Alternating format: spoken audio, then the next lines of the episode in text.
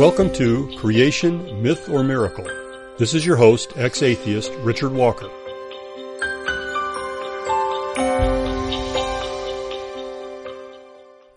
For today's show, let's do something a little bit different than what we usually do, and let's not look so directly at science, but rather let's look more at the Bible itself.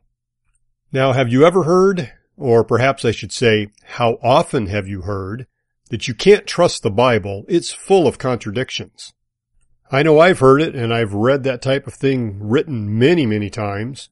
There's an excellent, easy to understand book on this subject titled Demolishing Supposed Bible Contradictions, Exploring 40 Alleged Contradictions, edited by Ken Ham. Some of what we're going to present today on this subject is from this book. Highly recommended.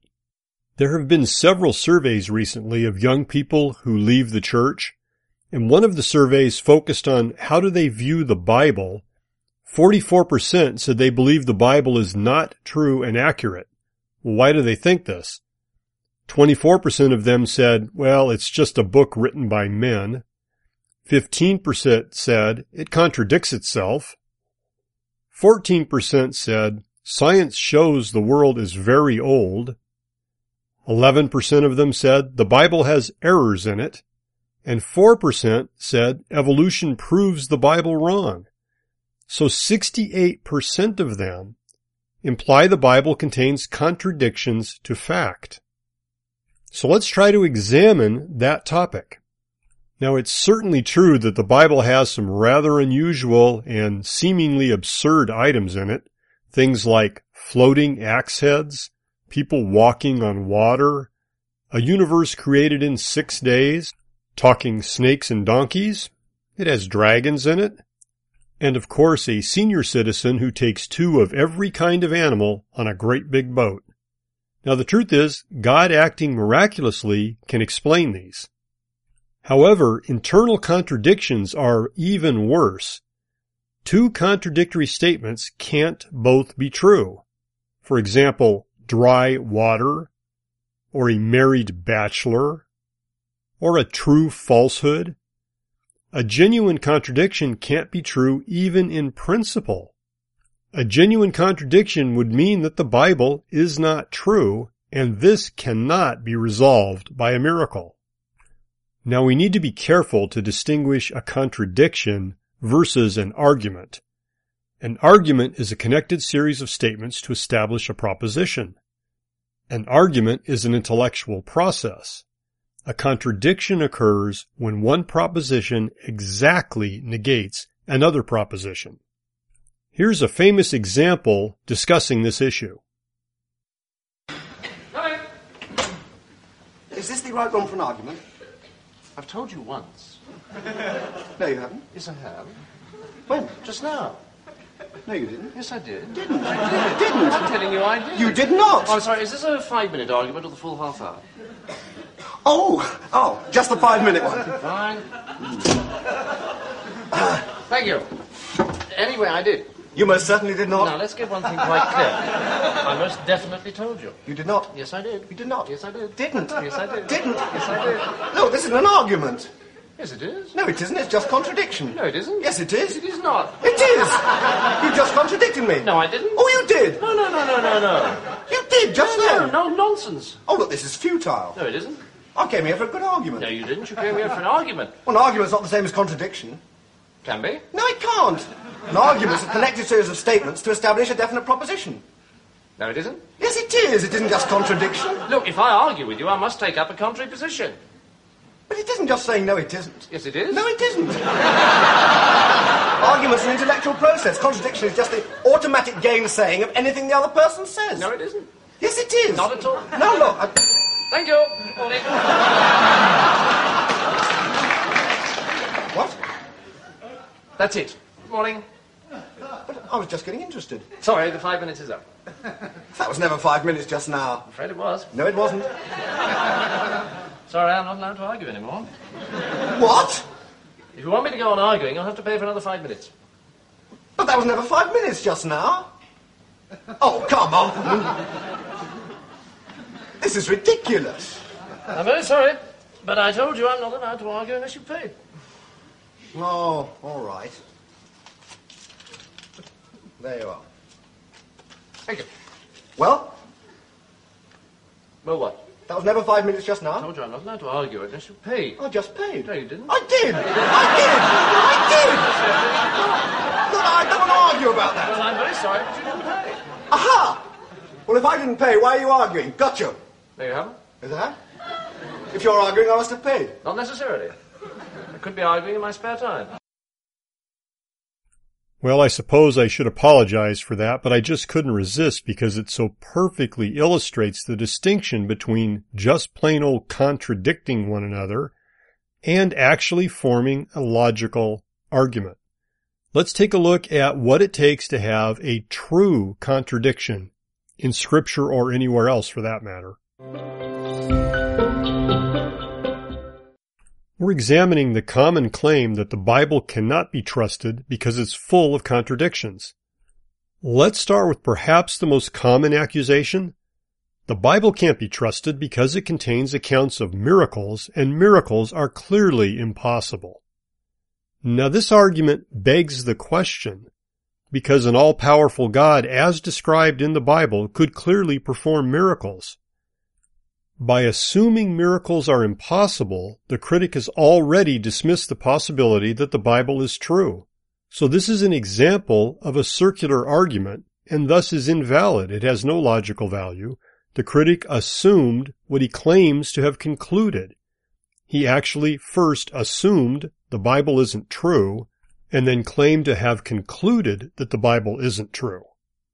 So there's actually a logical problem with that particular claim against scripture.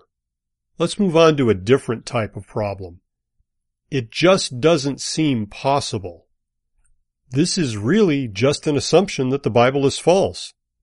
It's really a psychological opinion and not a rational argument at all. Now some theologians claim parts of the Bible are false because they contradict, quote, the nature of God, end quote. Well, note first that this assumes the theologian has rather good knowledge of the nature of God, and then consider that in the 40th chapter of Isaiah it says, Who has understood the mind of the Lord or instructed him as his counselor? So internally, the Bible contradicts this false idea that the theologian might fully understand the nature of God.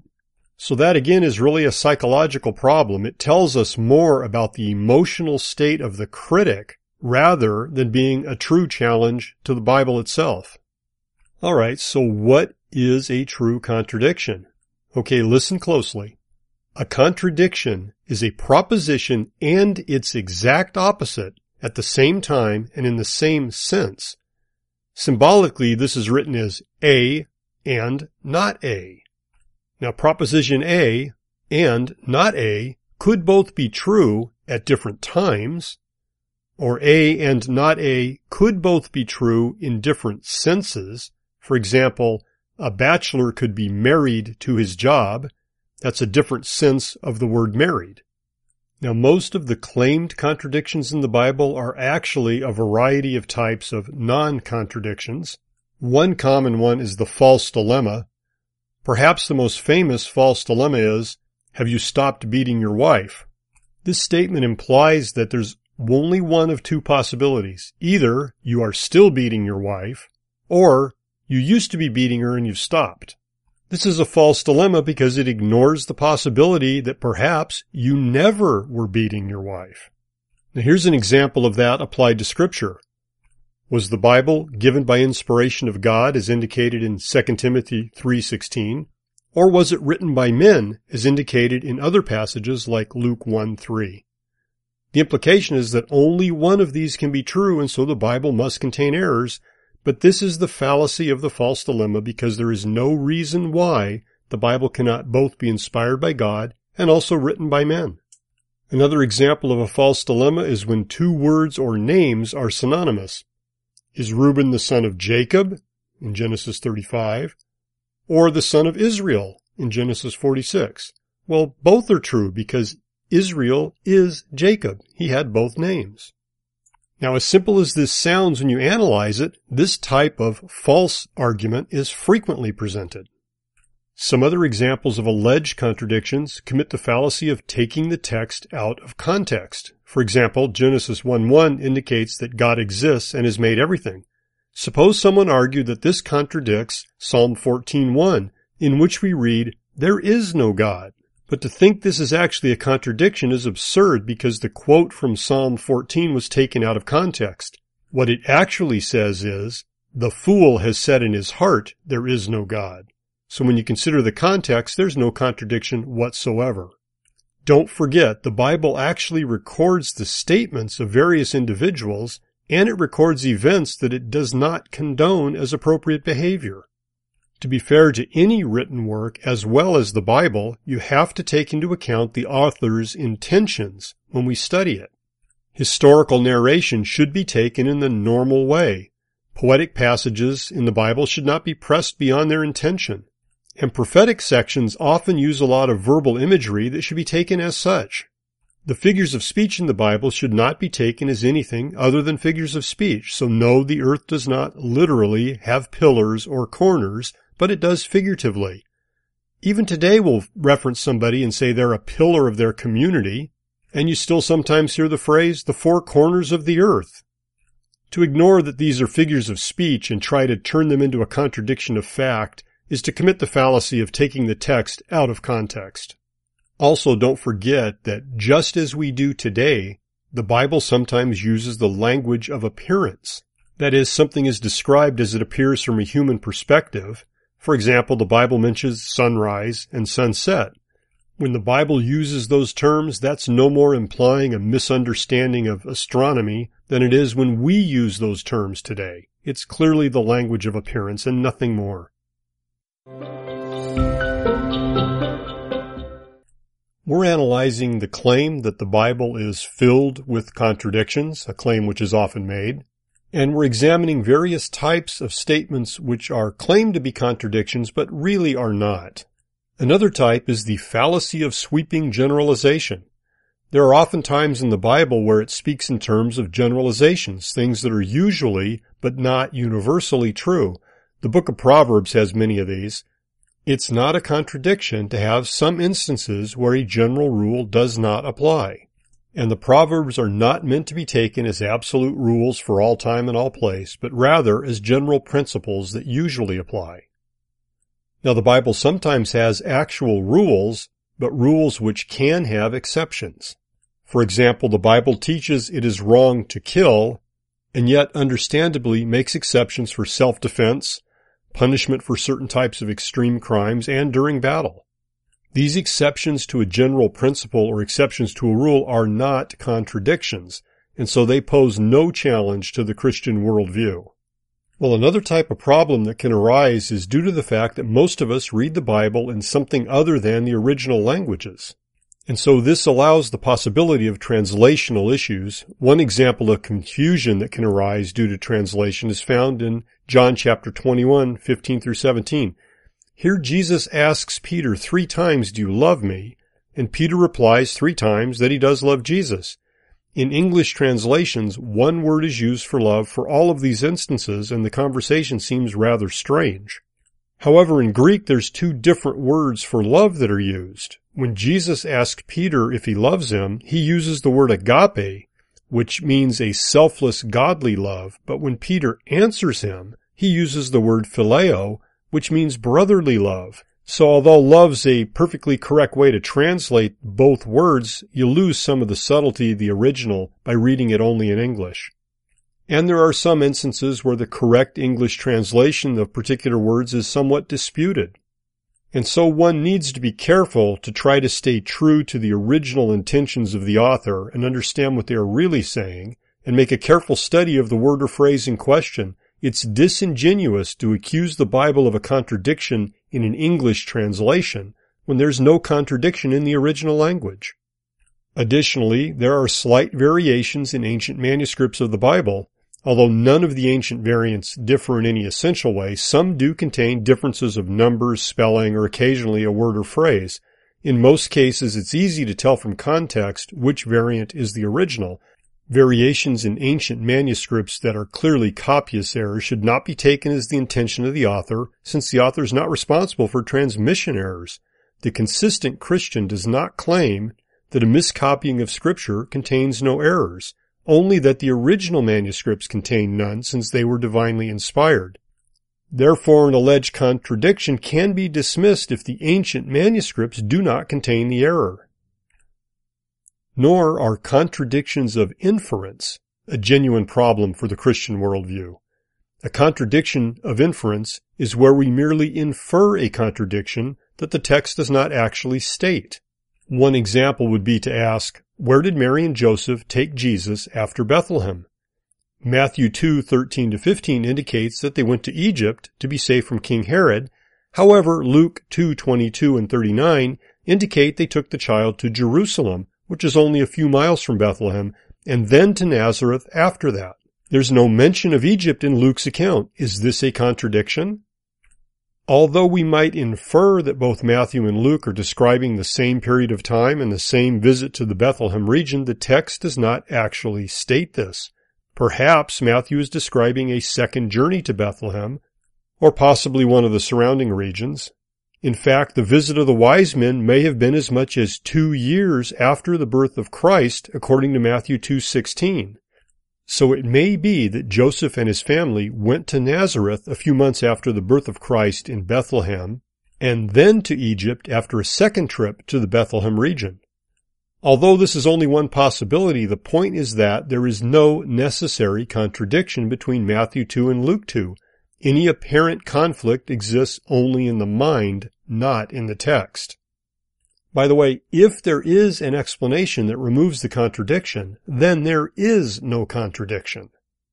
Another form of contradiction of inference occurs if a reader erroneously assumes that a number stated in the Bible, for example X, indicates only X and not more. For example, consider the account of the demon-possessed man that's recorded in Mark 5 and Luke 8. Now, according to Matthew chapter 8, there were two men who were demon-possessed. Does this conflict with Mark and Luke? While we might try to infer from Mark and Luke that there was only one man, the text does not actually say this. So to call this a contradiction is to commit the X and only X fallacy. After all, if there were two men, then it's also true there was one, as well as another one. The fact that Mark and Luke do not mention the other man is interesting. Perhaps one man was much more violent or otherwise noteworthy than the other, but we're only speculating. In any case, Mark and Luke do not say there was only one man, therefore there's no contradiction here. Actually, a contradiction of inference only tells us that we have incorrectly inferred things from the text that aren't actually provided or stated there. It's a really good idea to avoid drawing dogmatic conclusions from things the Bible does not actually state.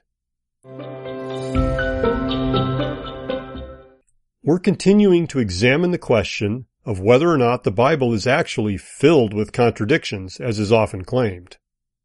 Another criticism might be called an apparent factual contradiction, where rather than claiming the Bible contradicts itself, it is claimed the Bible contradicts a well-established fact. There are actually two types of alleged factual contradictions and both turn out to be fallacious. The first type comes from misreading the biblical text. And this could stem from any of the types of fallacies that we've already discussed.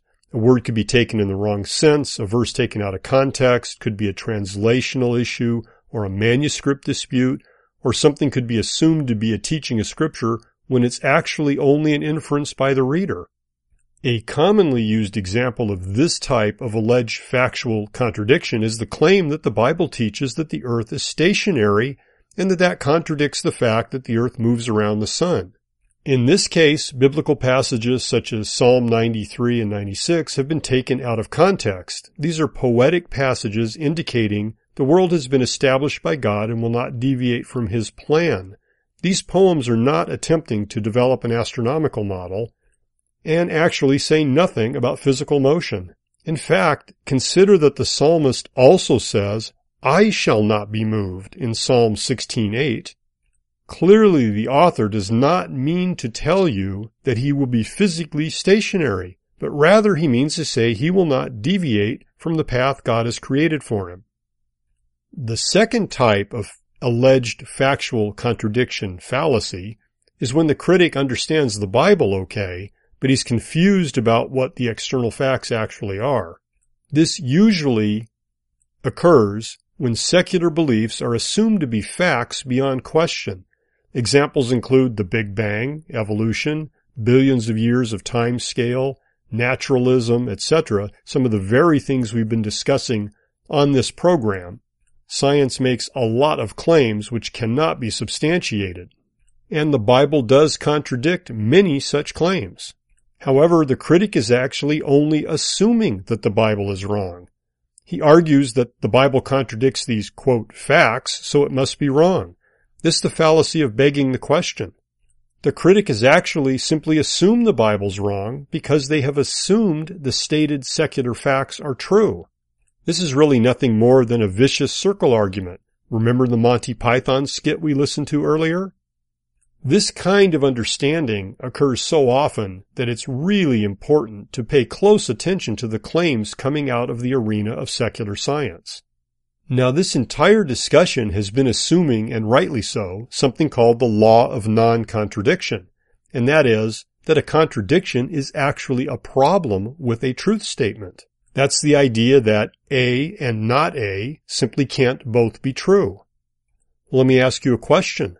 Why is the law of non-contradiction true? Ironically, the law of non-contradiction has its origin in the Bible itself. According to the Bible, all truth is in God, and God cannot deny himself. So it makes sense that truth cannot go against itself. The universal unchanging law of non-contradiction stems from God's self-consistent nature. But apart from the Bible, how would you know that contradictions are always false? The best you could do is say, well, they've always been false in our experience, but our experiences are limited and no one has experienced the future. Contradictions are only false if you assume a biblical worldview, much like lying is only wrong if you assume there's an absolute moral standard against it, which also comes from a biblical worldview. And furthermore, we discussed back on the September 2nd show that the biblical worldview is the basis of modern science, and even atheist philosophers have admitted that. So it's actually rather ironic to think about it. You have a critic who disbelieves the biblical worldview, but then uses that very worldview to attack those who believe in the Bible. For example, it is often claimed, as you've heard me state, that creationists are all liars. Well, first of all, it's not true, but secondly, so what? If the Bible isn't true, what's wrong with that? In fact, on our September 11th broadcast, we documented that some evolutionists flat out say it's perfectly okay to deceive students in order to gain their trust and get them to believe in evolution. So for evolutionists, lying is perfectly okay. It's sort of like the observation that some, a few, very rabid atheists seem to absolutely hate the very God that they claim they don't believe exists. We'll continue in our next show with some more specific claimed contradictions in scripture and how they might be analyzed. But for the moment, I want to finish this show by thinking about the bigger picture here. There's really two approaches that skeptics take to any subject and to Christianity and the Bible in particular. One is to be actually seeking to determine what's really true, what's really real out there in the world. And a person taking this approach to the Bible may be concerned about the appearance of contradictions because that would be a reason to disbelieve the truth of the Bible. Now that type of person will be open to the discussion of actually analyzing the claimed contradictions. However, there are other skeptics that have no interest in actually seeking the truth. They think they already know it.